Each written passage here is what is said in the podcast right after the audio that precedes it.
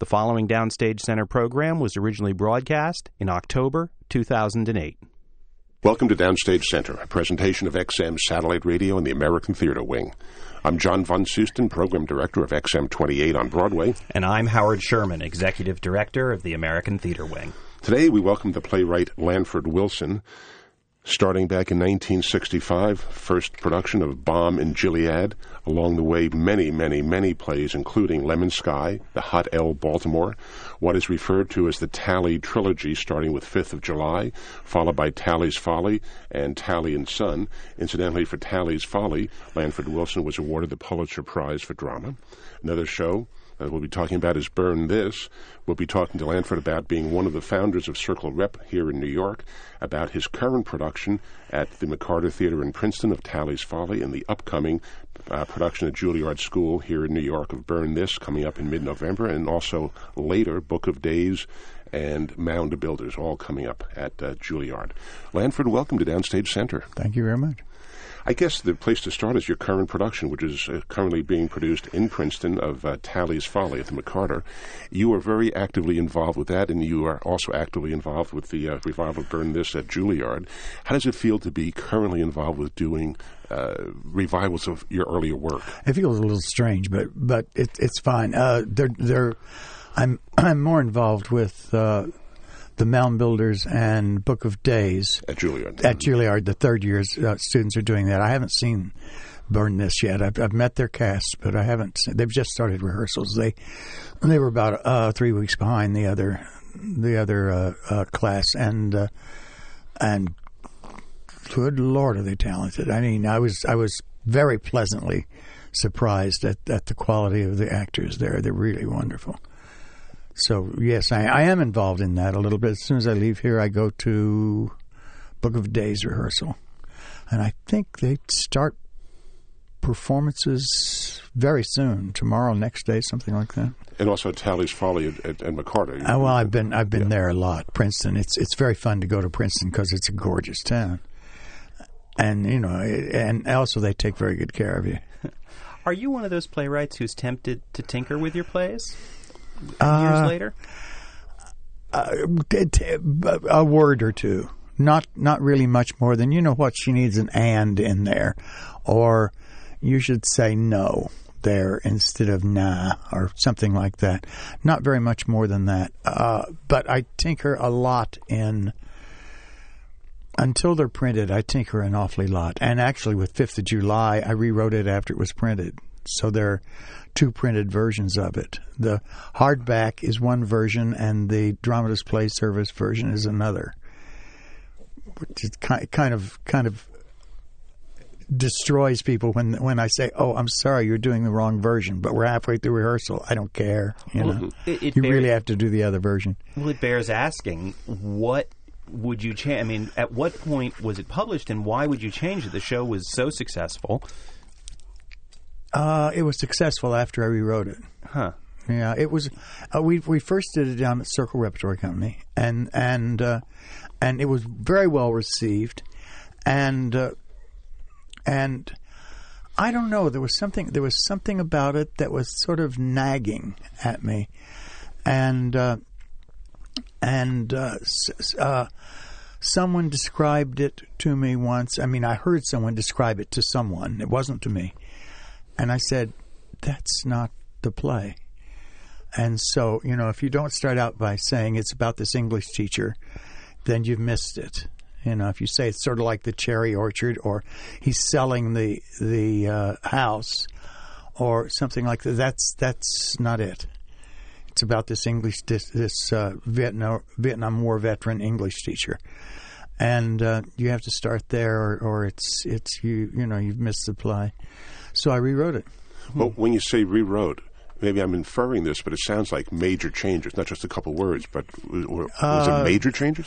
The second act is essentially the same, and the first act was I I, I moved scenes around, and uh, uh, it, it, it, it, was it was substantially rewritten. I, I, I changed.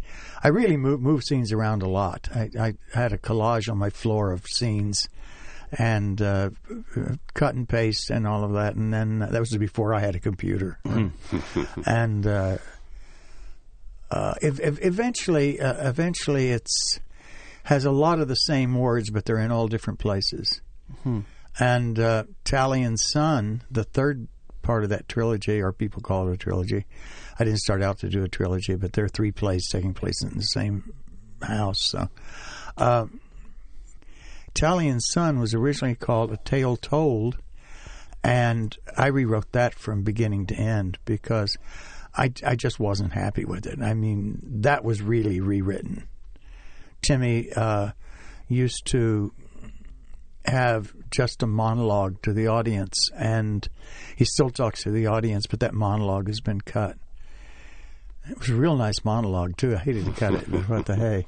Well, you commented that people call it a trilogy. It sounds like you resist that term for them. Well, because when I started out, I was going to write about five plays that took place there during various wars, and uh, and uh, I never did write the First World War. I ended up doing two from the Second and one from Vietnam, and I, I had in, in mind to do a First World War play, and I just never did. I, something, I got an idea for some other play, and I started writing that, and then and then Terrence McNally wrote a, a, a wonderful play called I can't remember what the hell it was called, uh, and uh, in it a, a, a, a playwright.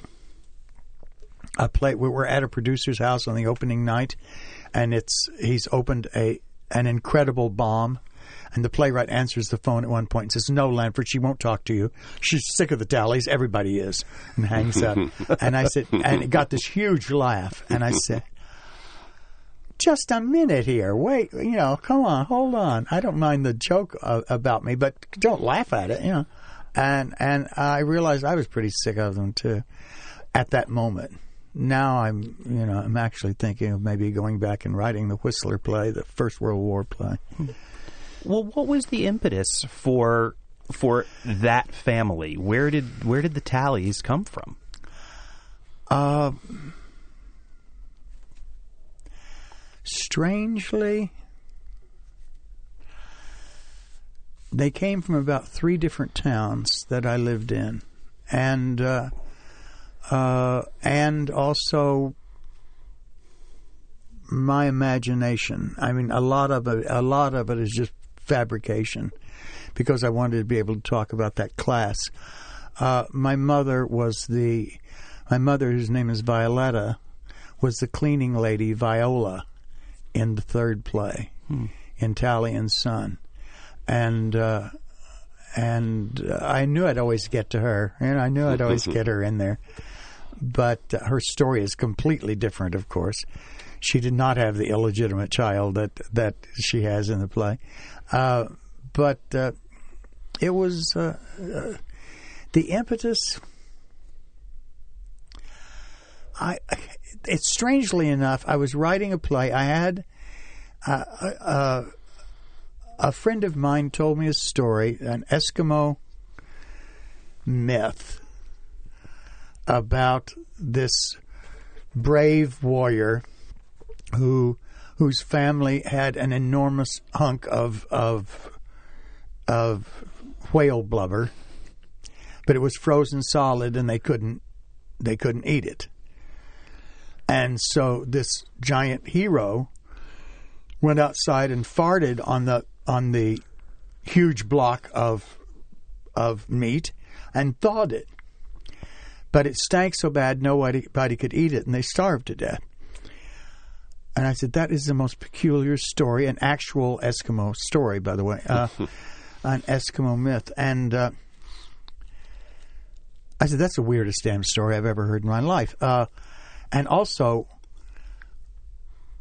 what kind of story is that? It doesn't, you know, it's it's absolutely, tra- you know. In, in other words, the guy tells the story in Fifth of July, and uh, and I thought of all of the ridiculous things that they say, all the trying to interrupt his story while he's telling it. Uh, but at the same time, I said that's the Vietnam War, you know. Uh, and I I started writing the next day. I wrote down uh, that story and all of the things that I had thought of while he was telling me, like that's the vulgarest thing I've ever heard in my life, and you know I'm getting sick, and that's ridiculous, and it's pointless because they all died anyway. I mean, what is the point of this story? Uh,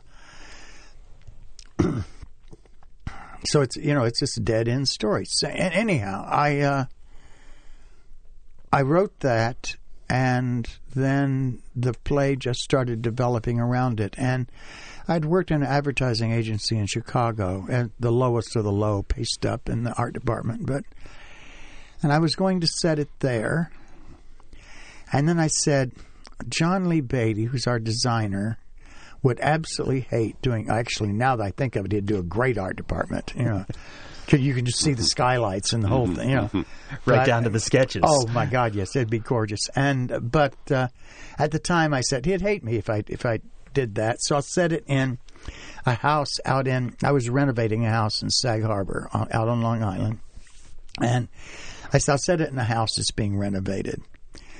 And as the play developed, I said, "This is the Midwest. This is this has got to be Central America. This has got to be America."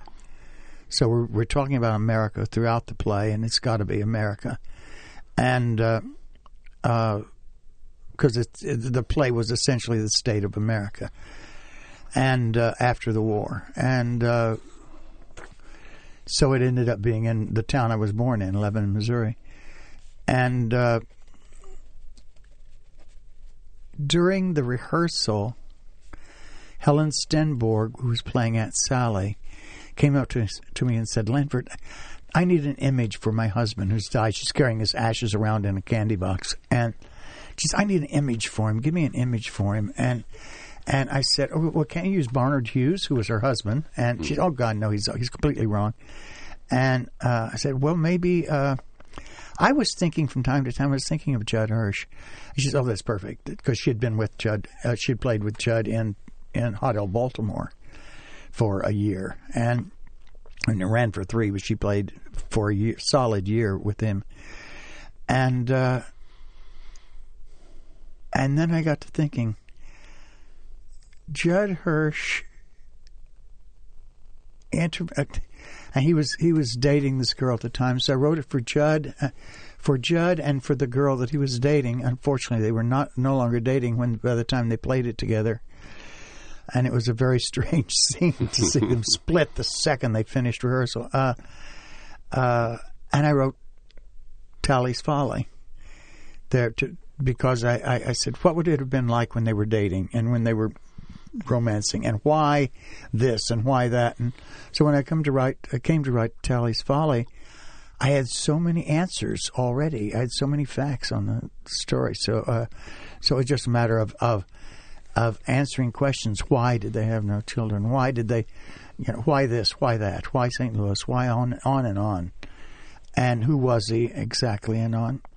so it was great fun. Well, I knew he was an accountant because she says that she says so much about him that I had his entire character in, in Fifth of July, and I had a good image for him. It was my accountant.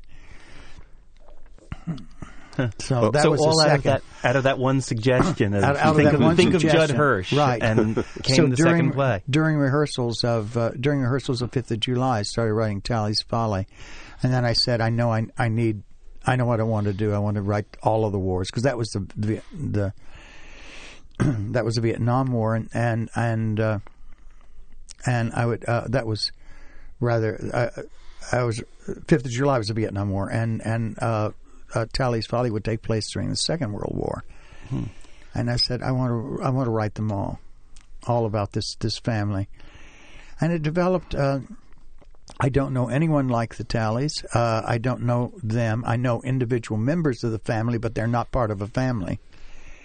And but I, I certainly do know the wealthiest people in in several towns, and uh, that's what they were. They were just the wealthiest people in town. Well, you mentioned that you were born in Lebanon, Missouri. You mentioned Yeah. your mother, Violetta. And one of your plays, Lemon Sky, is regarded as being highly autobiographical. That's the only really autobiographical play. I think it would be interesting to know a little bit about your formative years, your childhood, your growing up, so we can understand where you're coming from when you write shows like Lemon Sky. Oh, okay. I, I was, I was, I was, as you said, born in Lebanon, Missouri. My, my, uh, my father was a uh, cobbler, a shoe repairman, and uh, my mother worked in a. Uh, uh, my mother was uh, originally a a uh, trying to remember. She was a seamstress first, or a nurse's aide. Originally a seamstress, then she was uh, in Springfield during the war. She was a a nurse's aide. Springfield, Missouri. Springfield, Missouri. Mm-hmm. You know, we moved there when I was five, and my dad split uh, when I was five. Right after we moved, he split and went to California with uh, uh, went to California and uh, uh, another woman that that uh, they say he met later, also from Missouri. he married her and. and they had two sons, and my two stepbrothers that I adore and uh, I didn't see him except for one little vacation that they came. I couldn't figure out. I was probably twelve or so, and I couldn't figure out who these two kids were, these two little kids, or who this woman was, or anything. And as I say in Lemon Sky, it was. We went to the zoo, and it was winter time, and all the animals had their winter coats on. It was a really lousy day, uh, and that's all I remembered of my father, really. I remembered nothing before that. That and drawings that were up in my grandmother's attic. That because he had, he had been in art school for a while. Where did you come to theater?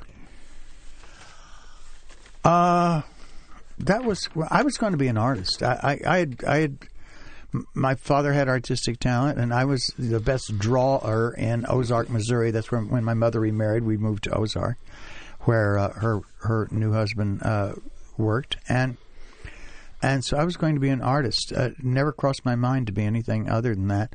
I was uh, checking out art books from from the library, and I knew you know I knew every artist there was. At least it was in the books, and and uh, I was working uh, when I was twenty. I graduated from high school. I went. I moved to Chicago, and was a, a year in in California and then Chicago, uh, and I. Uh, uh,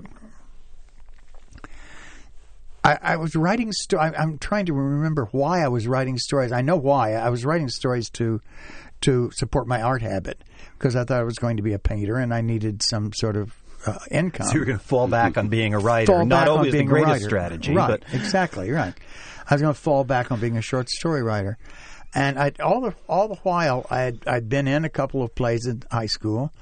I and I it got me interested in plays. Plays were actually printed in magazines back then, and you know, Esquire printed uh, Night of the Iguana and so on. Uh, and so I was reading plays, and I knew I knew what a play looked like on the page, but I was writing stories and I came to an idea and I said, "Oh, you know what? This is more of a play than it is a a story." And I started writing it as a play, and by page two, three, I said, "I'm a playwright." Hmm. And that was the end of that. If anyone had asked me that day what I did, I would say I'm a playwright. I write plays. Hmm. Now, you, I read somewhere that you took a, a playwriting course.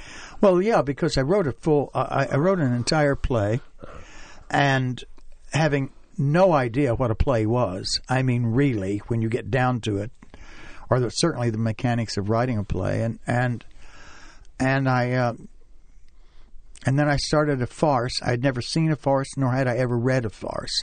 I knew the word farce, and you know, I was as I say, I was nineteen or twenty, and and so halfway through that, I, I just abandoned that and said, if I'm going to do this, I need to know what the hell I'm doing. And so I, I took a, a course, uh, Dr. Ruby at the night school at the University of Chicago.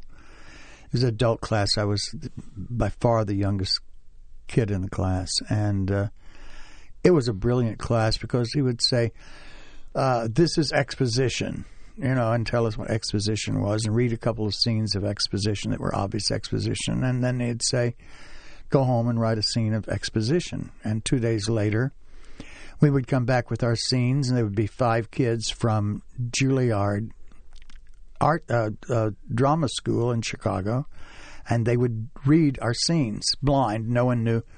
There were twenty of us, uh, fourteen of us in the class, and uh, you only knew whose scene it was because it was the one that was squidged down in her chair or his, his chair. It's like, oh my God, no. And and uh, it was uh, it was an incredible class. This is exposition. Go write a scene of exposition, uh, and so on. This is conflict. This is so on, and and that was my schooling. That was my training in in uh, that and seeing every play that came to Chicago and every play and reading every play I could get my hands on. Uh, and I heard at some point I read I don't know where or when, but when I was 18 or so, 19 maybe, I, I read that a certain writer wrote the common man's dialogue as as spoken only magically turned it into uh, it was poetic uh, it was it was poetry when he wrote it. I said oh wow. So I, I read about three of the guy's plays and said no he doesn't I mean he doesn't do that at all it's just plain old block you know blank block dialogue like any uh, a little clumsier than any other dialogue. You know, he doesn't do that at all. But what a cool thing to do! And so, it, I, I that I found I had a facility for writing for writing dialogue, and dialogue that that that sang in your in your mouth. In, the, in the, for I, was also I was writing for actors and because I just adored actors and and and and uh, and I al- always have, and so I wanted them to say wonderful things, and uh, and and and you know that hence the way I write. You know, So did you get produced in Chicago? no, that believe it or not, with all the incredible theater activity there is now in Chicago, there was not a damn place in Chicago in 1960 beep uh, uh, to even think about getting a new play done. Second City was there, and of course they did sketches and comedy. Uh, Mike Nichols, Elaine May, um, and a bunch of other people. Uh, I mean, you know, Barbara Harris and a hundred other people, Severn Darden. Uh, that was that was sketch comedy, and there was a place that opened doing uh, rout- routines called the Happy Medium, but that was comedy, and that was it. And the others were were places where traveling company theaters where traveling theater, you know, touring theater companies came in. Uh, So I saw everything that came to town, but that was it. So, where did you first get produced, and how did that come about? If it wasn't Chicago, Oh no, where, no. where, where uh? Uh, I was I was living with uh, well, there were five of us living together in this in this big apartment that we couldn't afford, and we thought maybe the mafia owned it, so we decided we really had to move quick, and so we came to New York because one was an actor and and one was a hotel manager and or intended to be, and I was was a playwright, right? So. It was the logical thing was to come to New York. We came to New York with seven dollars among the three of us, and lived in Central Park for a couple of nights and had one phone number of someone that I thought had come to Chicago, uh, had come from Chicago to New York, and that's how we got a foothold in New York. But, uh, it, but yeah, I, I, it was. Where was I first produced? Uh, someone at some point, I, uh, cruising on on on West End, uh, not West End, uh, Central Park West, uh, when I, I hadn't been here more than three or four months, and and I ran into this guy, and we were talking, and he says, "What are you doing?" I said, "I'm a playwright," and he says, "Oh, do you know the Cafe Cino?" I said, "Never heard of it." And he said, "Oh, you got to go down there. It's terrific." And so a couple Where of was that? Down Lower Manhattan in the Village? Or? in the village, right? And uh, so a couple of days, he gave gave me the address, uh, thirty three, I think, thirty uh, Cornelia Street. It's Po Restaurant now, and uh, I hope they still call it Po. Uh, and uh, uh, I didn't. Uh, I didn't go down there. Michael Powell went, who was one of the guys who came to New York with me. It's oh, you got to go down there. It's terrific. So I went down my first experience with Ionesco, for some reason, was one of the playwrights I'd never read, and uh, of course they pirated the the productions they had in the in the window some completely different play advertised, and what they were doing was Ionesco's The Lesson, and uh, it was it it said about twenty five people, maybe thirty if you really crowded in, and it got very hot because they shut all the doors and there was no ventilation. And they never did a play more longer than about 40 minutes because it got too hot in there with the with stage lights and and all of that. And it was a very damn small room. And and so we uh, I loved it. I met Joe Cino and he said what's your sign? And I said oh god. And I said I'm an Aries with Aries rising. He said oh the which what I he had this entire language I never really understood. I was there for three years. I had no idea what he was saying at the time. Ella was was from Ella Fitzgerald, who was their favorite singer, and it became the noun. It was the only noun they used. Take the Ella and put it on the Ella, or take the Ella off the Ella and put it on the Ella. Uh, and they knew what they were saying, but I didn't know what the hell they were talking about half the time. And uh, he said, "Send me something," and I I, uh, bring me something, and I brought him uh, Home Free, one act play that I'd written in New York.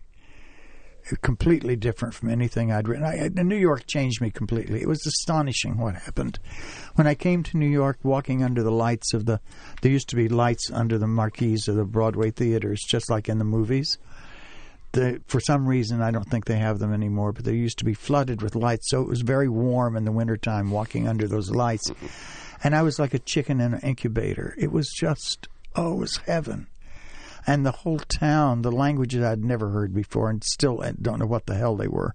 And, and, it, I, I, I've said my shoulders lowered four inches. I'd been incredibly tense all my life and didn't know it and I relaxed for the first time in my life in New York. It was it was just an astonishing place. And then when I found the Cafe Cino, I moved. We moved. The three of us moved down to below 14th Street, and I didn't go above 14th Street for the next probably six years.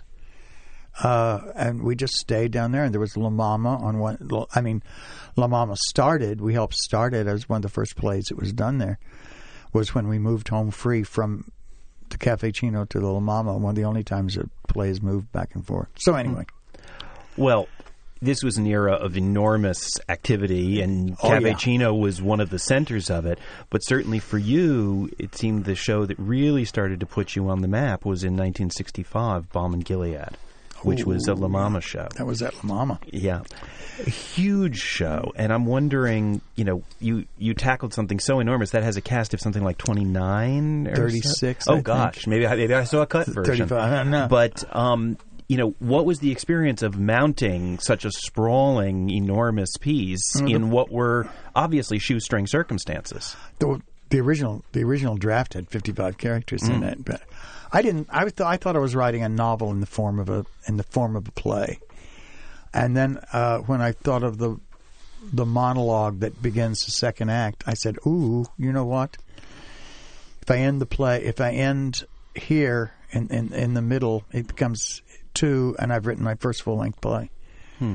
And and so I said, "Okay, it's a play," and. Uh, I was just so thrilled and excited and puzzled and uh, astonished by New York that, and no longer terrified for some reason. I was terrified when I came on a vacation once. It scared me to death. I went back to New York. I said, I, I went back from New York to Chicago and said, I've got to grow a tough hide. I didn't know what that meant, but I prepared myself for New York. And when I came, it was just heaven. Uh, but I was on the in Needle Park, it was Upper West Side, and uh, back then in the early '60s, it was uh, it was Drug City. It was uh, uh, Needle Park meant needle, and the apartment that the three of us got. You had to be careful walking to the John, which was down the hall, because you would step on a needle. I looked out the window once from the John, and there were like eleven needles lined up on the windowsill outside the place. It was it was Drug City, and uh, so I was fascinated by all of that. It was just just amazing. Uh, and so I questioned everyone I encountered. I spent all my nights in a restaurant down an all night rest coffee shop downstairs, which was Balm and Gilead, which was where all the hustlers and hoodlums and, and everything hung out, the addicts and the uh, the, the addicts and the and the pushers and the everything, uh, the whores and so on, and and I just loved them all, and and and started writing down everything I heard, and that's how Balm in Gilead started. I was just writing down this foreign language, and uh, and then it started. Of course, in no time at all, it started forming into a play. Fix and uh, Fick is this wild guy, and and in the play, or this this wild drunk and I know drugged out uh, guy, and I got off the subway at seventy second Street, I believe it was, and walked to seventy six in the driving rain, and Fick was this little tiny drug addict. Uh, he was probably about 25, but he was a tiny guy and just so high on, on heroin. And he was running, I was rushing like crazy, and he was running along beside me saying, "Oh, you know, if I had a friend, if I I I, I don't have any friends, but I have a friend who'd walk and see these guys just beat me up terrible, and if I had a friend, then you know that was walking along with me, you know, and a buddy like, and and you know, someone like that, like maybe you or someone like that, then you know, then they'd be afraid to beat me up because it wouldn't, you know, wouldn't be just me, you know, because I'm little and I'm really high right now and everything, but and on and on and on, and I got to my the hotel hotel rooming house uh, door, and I said, "I'm sorry, but." They won't let me take anyone upstairs and I have to say good night and I'm soaking wet. And I and I hadn't said much of anything to him except that. And I said, "Oh, that poor poor bastard. Well, the least I can do is write down. I wrote down every word he said, and that's Fick's part scattered throughout the play. Mm. And he ends the first act, you know, with you know, say, you know, it wouldn't have to be you. You know, it could be. I mean, you know, you you get someone, boy, you could do anything. Hmm. Ends the first act. Well, Balm in Gilead was 1965. In that, yeah. in the late 60s. That was a smash. I mean, it was. You know, we only ran uh, nine performances, I think, but they were lined up around the block by the second performance, and hmm. Ellen was terrified that Ellen the fire Stewart. Ellen Stewart, who ran the Cafe La Mama, was terrified that the fire steward was come by because she let in many, many too many people. Mm-hmm. Well, at the end of the 60s, two important things happened, one of which was you and several other people founded Circle Rep, and then one of your shows was produced there, Lemon Sky, which, when they say write the things you know about, that's your autobiographical show, Lemon Sky. That's so you kind of have to talk about the two together, founding Circle Rep and then Lemon Sky being produced there. Well, uh, Marshall Mason directed Balm in Gilead, and it changed my life. Just, just with so many characters, just people coming in to, to audition. We had to audition everyone that he could had ever heard of, and I had ever heard of, and our friends had ever heard of, and just understanding by what, what he was asking them to do, because he was a very he was a really good director, and he had you know, he had directed off Broadway and he had a degree in directing, for God's sakes. And I, I learned more, I think, I learned more during those auditions than I learned, eh, than I could have learned in school in a full year, I'm sure. I, I learned what acting was and what and also, I learned that Marshall was, understood my play better than anyone could possibly understand it as well as I did. He knew things about that play I thought were hidden, I thought were so secret.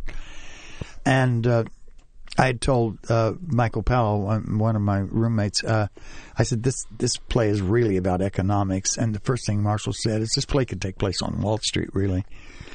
And I thought that was secret. I thought, you know, no one knew that. And so Marshall has been my director ever since. The, ch- the choice to found a theater company together. That was my idea, and he said no. He said, "I'm no, no, I don't want to do that. My God, that's much too much work." And then, because I wanted to keep all those people from Balm in Gilead together, and uh, and I had seen the hostage was one of the really important experiences of my life that I'd seen in Chicago. And I said, Joan Littlewood has a company in England, and and she got the hostage out of that. Now come on. And he said, Yeah, yeah, yeah. I'm not interested. And in in order to do a play in London, they would invite a theater company over. He wanted to do play, two plays of mine in London, Home Free and Madness of Lady Bright. and uh, and so he, he had to pretend that we had a theater company and called American Theater Project. That no one had ever heard of it because there never was such a thing. And when we came back, he said, "Okay, all right, you know, let's start Circle Rep." And you know, we invited everyone we'd ever heard of, and and they all came, and the ones that stick stuck around became members of the company. Such as, uh, oh, a bunch of people: Chris Reeve, Jeff Daniels, on and on and on. I mean, really, Swoosie Kurtz. It it it. You know, people, Conchata Ferrell, people you've heard of, people you haven't. Conchata Ferrell came up from West Virginia. She had heard about the the theater. She had never done any theater. I, I don't believe anywhere except, and her all of her learning was at Circle Rep. Brad Dourif, who she called also from West Virginia, who who she said, "I found our I found where we belong. Come up, come up to New York." And and you know, and on and on. Bill Hurt. And then Lemon Sky was produced there. That was no. Lemon Sky was not done there. We didn't have a mat. No, we could would would not cast outside the company. Uh-huh. And and Lemon Sky had a father that we did not have. Uh-huh. So Lemon Sky was first done at Buffalo Studio Arena, and came to and and came to New York off Broadway and bombed just massively. Got rave reviews and no one came. Hmm. It was uh, got reviews. You you know you write in the bathtub, and now you, know. you hear a cast with Charles Durning and Christopher Walken, and you yeah. say, "My God, that yeah, bombed!" Exactly. Yeah. Yeah. No, it got it got wonderful reviews, but they managed to say uh, it's about the generation gap, and it's not, of course. But that was the that was the talk then, hmm. and you couldn't say that was five days after you could after everyone was sick of ever hearing the phrase generation gap, mm-hmm. and so no one came. Well, let's jump to another big play and a big, big success, Hot L Baltimore. Well, that was written for the company when we got when I finally settled into the company, and we finally had a company. We had done. I managed to to to develop an incredible writer's block and uh, for a year I couldn't do anything, so I just worked around the theaters, you know, uh, helping build the risers for you know for the helping build the audience platforms and and uh, doing everything there, taking tickets and so on, and. I, I, I, they they did three one act plays of mine that I'd written previously, and uh, I said, well, the next logical thing is to do a full length play written for the company, which is what the whole idea of the company had been, you know, having writers in it and directors and actors come on, you know, write for the company. And I wanted to do that and but I was I was hung up on trying to write this dumb historical piece from 1770 Exactly. It was just so stupid, and and it it was, and I didn't trust my motive. I didn't know why I was writing it, and and I didn't believe in it, and and I was laboring. I tried it as a minstrel show. I tried it as a musical. I tried it as a straight play, as a comedy, as and on and on. It nothing worked. And Marshall and I were painting the risers one day in the in the uh, at the, at the theater and running to the front every like 15 minutes so we could open the balcony door of the of the front of the theater out looked out on Broadway and get some air because apparently paint has the same thing as sniffing. I've never sniffed glue but it must be the same effect because we were really dizzy. We were just giddy. And of course in that neighborhood at that it was a business neighborhood and at that hour which is three in the morning probably, you can turn. We had a great sound system, which is about the only thing we had at the original Circle Rep. Uh, we had pretty good lights and a great sound system, and Marshall and I and everyone chipped in to build the sets, so they weren't much. Uh, we could blast the blast the speakers up as loud as they wanted to go, and no one could, would complain. And uh, City of New Orleans came on, riding on the City of New Orleans, you know, and uh, and I said, God, I am such a train freak. I would love. I've been thinking about writing a play about the trains, you know, and and how rotten it is that they've just deteriorated into into a joke. I the last time I'd gone down to Florida, I had been seven and a half hours late, and that's unheard of. That's ridiculous on a on a you know. So anyway, I I said, "Well, Lanford, why don't you write that instead of that piece of crap that you've been trying to write for the last three years, or had been a year really?" And so the next day, I started to say, "Okay, what what would it be like?" And I started with the hotel lobby of this crappy place that we lived in. It wasn't a hotel; it was a rooming house. But every morning, uh, I would usually uh, come in at about six o'clock and in the morning, and because uh, I'm a, a, real night owl, and uh, and the guy would be the guy that we'd sit down there and talk with, who, who ran the thing, would be plugging in the uh, about five people and saying it's six o'clock, and as soon as I answered, he'd turn, he'd unplug them, and just sat there saying it's six o'clock, it's six o'clock, it's six o'clock, and unplugging when they answered, and uh, and so I started with that. Only it was seven o'clock, but and you know. Uh, I started with it seven o'clock at seven o'clock at seven o'clock. And how do you do that? Which is what I'd ask him. You, know, you plug everyone in, and then when they answer, you unplug them, right? And you just keep ringing all the numbers until until everyone that's plugged in, you just ring one ring, and everyone that's plugged in, it rings their phone. And when they answer, the light goes on, and they un- unplug it, and then and uh, and so I started there, and I assumed that the play was going to be all over the place, like Balm in Gilead. It was going to go out on the street. It was going to go up into the rooms of the, of the hotel. It was going to be all over the place. And uh, by God, we just stayed right there in that damn hotel a lobby. You know, it just people kept coming in, and when I was forty pages into the thing, I said, "I have a feeling I'm stuck with a one set play." you know, and we're not going to be collaging. We're not going to go all over the place at all. So, but I was writing for specific people in the in the theater company, and I can't tell you what a difference it makes to. Uh, you can imagine you write something, and in your mind you hear the voice that of of a character. You see the more or less the shape of the character but when you're writing for a specific person, you hear their voice and you see their body.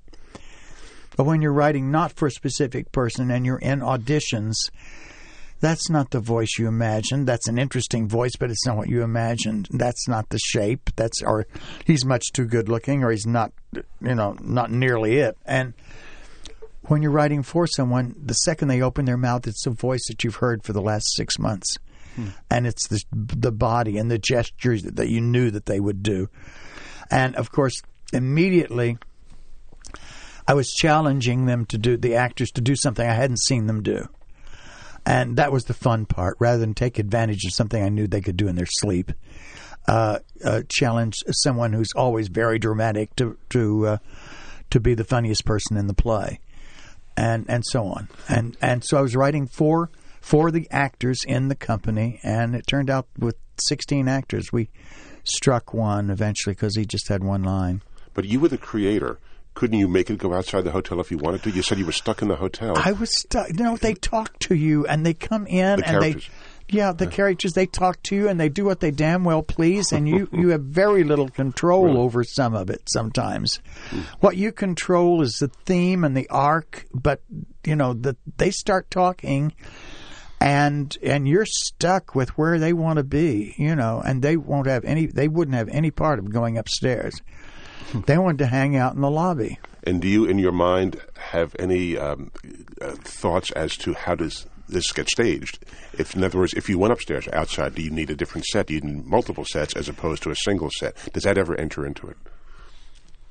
Or do you just not and, worry in, about in, that? In Balm in Gilead, yeah, in Balm in Gilead, I knew that, yeah, I, I knew that that uh, when we went to the, I knew that when we went to the hotel, uh, we we left the coffee shop and went to the girls' hotel room.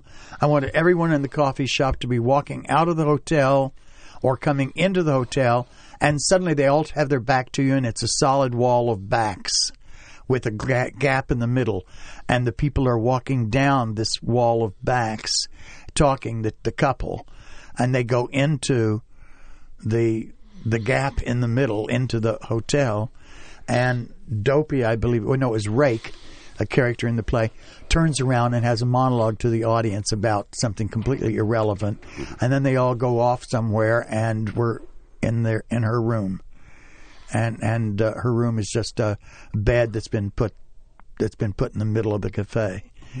We wanted that because I knew he was going to like run off at the end of that scene, he goes, "Oh my God, I forgot all about something," and he runs off, and she is in her, a bra and and half slip, and standing in the, essentially in the middle of the cafe as people start coming into the cafe and and and uh, I knew I wanted that image.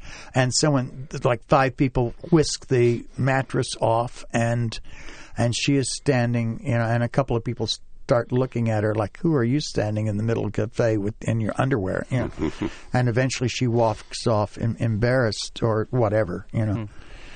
So I, I knew that was going to happen. So sometimes you see exactly the way you want it staged, and sometimes I have no idea. Fifth of Ju- uh, was it Fifth of July?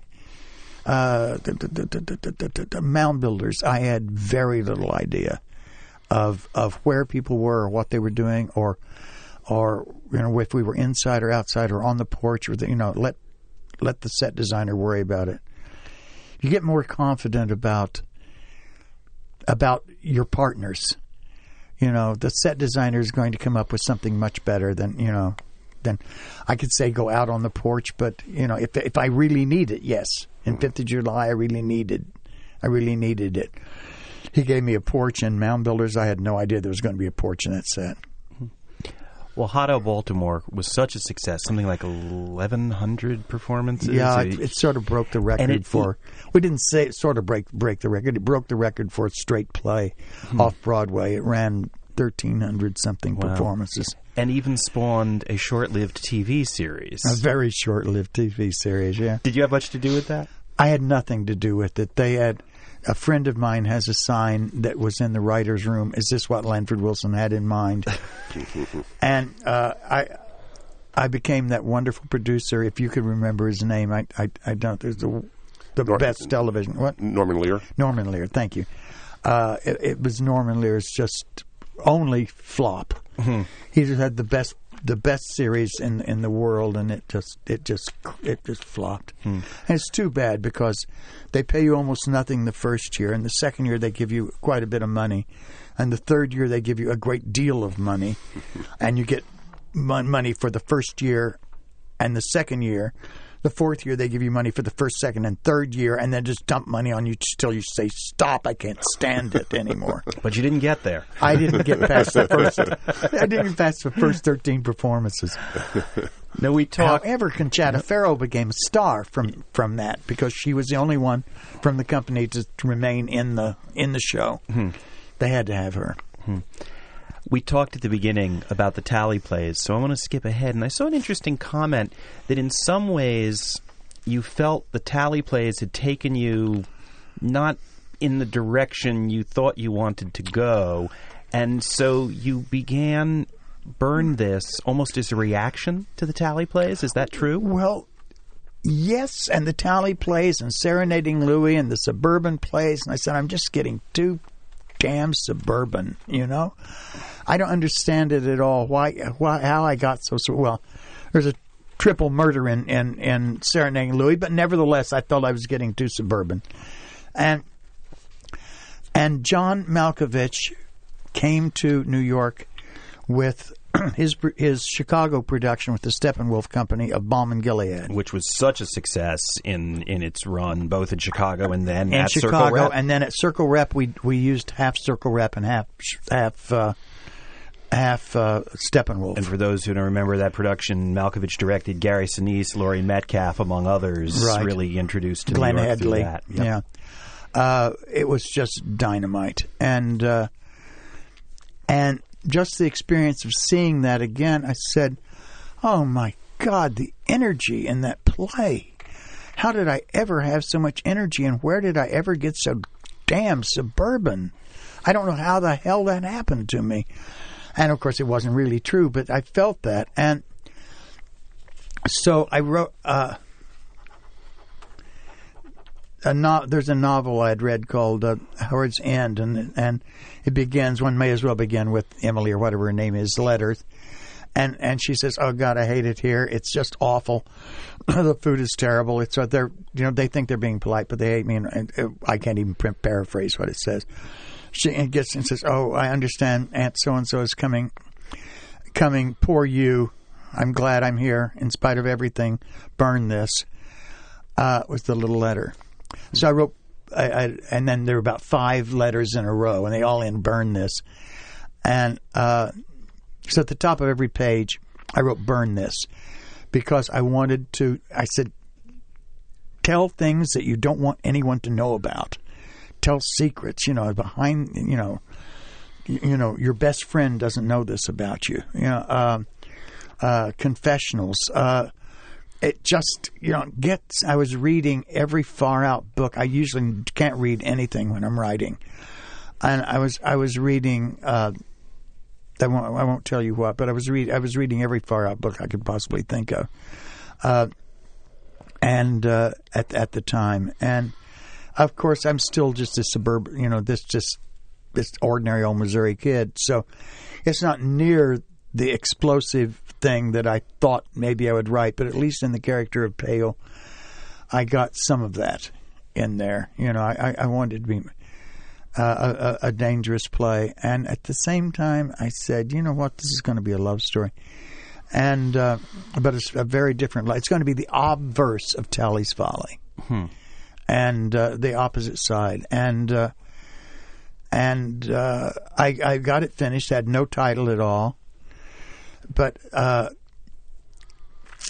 and Marshall said, "I just assumed you were going to call it Burn This," and I said, "Oh my God, no! You realize what I'd be setting myself up for the uh, the, the, The headline the writers would have been all set. Oh, oh my God, yes, it'd be ridiculous. I'd be leaving, I'd leaving myself so incredibly vulnerable." And Marshall said, "I thought that was the point." And I said, "You son of a bitch!" And you know, it was called Burn This, and it would it had been burn this all along. You know, that was that was the whole point. So you know, it was it. Uh, I, I told Malkovich, I think I'm writing a part for you, and he said, I think I would like to read it. Do you sit around at night thinking, what can I work on next? Or do these ideas just pop into your head? Are these things that have been in you for years that just come to the surface? How how do you get your your Very often they come from nowhere. I uh, the mound builders. I suddenly had had had a, a, little vision of of of of this woman says to her husband, "W- "Tell me about the mound builders. What are the mound builders?" He says, "It's it's this motel out on Highway 66." And he, she said, "No, come on, it's a mounds that the Indians, you know." Years and years and years ago, the ancient Indians built mounds for burial or something, who knows what and they're all over the place up there. And she said, "Well, then why is someone dickering with them at night?" And ooh, and another one was two people or two women are in the are in a screened-in porch somewhere that's not their own house, and and one is pregnant and doing exercises, and and a, a girl, a, a baby girl, a ten or twelve year old screams, wakes up with a nightmare, and the other woman gets up and says, "It's okay, honey, safe from harm," and she goes off. Then the one, the pregnant one who's doing exercises says, "Oh, uncle, I'm I'm going to bed too," and they turn off all the lights. And the screen in porch becomes transparent. And you see a lake with the moon shining on it, and all of the night sounds. And uh, and a twig breaks, and suddenly all the night sounds shut up. You know, all the crickets shut up, and the owls are listening, and everything. There's something out there that's going to get you. You know. And that was the image of, of mound builders. And I knew that something was inside the people who were there. and I had no idea who they were. I wrote two thirds of the play without knowing who they were or what why they were down there, and and, and why why they kept talking about the mounds and and uh, and suddenly halfway through I say, "Oh God damn it, I'm they're archaeologists. And I do not know shit about archaeology, nothing. And so I said, told Marshall, I'm sorry, we're going to have to wait on this one because I've got to read about archaeology. And I read doctoral dissertations. I went to, I talked to a, a professor of archaeology, and he said the best thing to do is read doctoral dissertations rather than uh, rather than books. As we draw to a close, as you are looking at Talley's Folly in Princeton, as you are looking at the shows at Juilliard School. Um, are there things now that you still see that you want to take on that you haven't gotten to do in the many plays that you've written? Or is it about staying within the family of plays that you've created? I have been I have been whipping myself for five years. Uh, for five, for six, ever since I, I got sober about uh, six years ago, I became an absolute raging alcoholic and, and went into rehab and all of that. And uh, and since I come out, I have not been able to write, and I don't know why. Because I didn't, I didn't drink, and I didn't write. Uh, I wasn't drinking when I was writing. Hmm. I was the Protestant ethic, right? You you write all day, and then you celebrate and have a couple of drinks, you know. Only I went on into the night with it. One of those fortunate or unfortunate drunks that never got a hangover and never had a headache and never threw up, you know. Just a raging drunk. Uh, uh all, all, all conveniently in your own apartment, right? or house in, out in Sag Harbor, as it were. Anyhow, I have been beating my head against the wall saying, there is more, there is more, there is more, and I know it's there. It's just it just hasn't it just hasn't appeared, you know. But fortunately, you have friends. Jeff Daniels uh, asked me to write a play for his company, the Purple Rose Theater in Michigan. Purple Rose, way to go, yeah, and uh, great company based on Circle Rep. And so I went out there five or six times for, to familiarize myself with the company, and came back and said, "Unfortunately, I have nothing to write about, you know.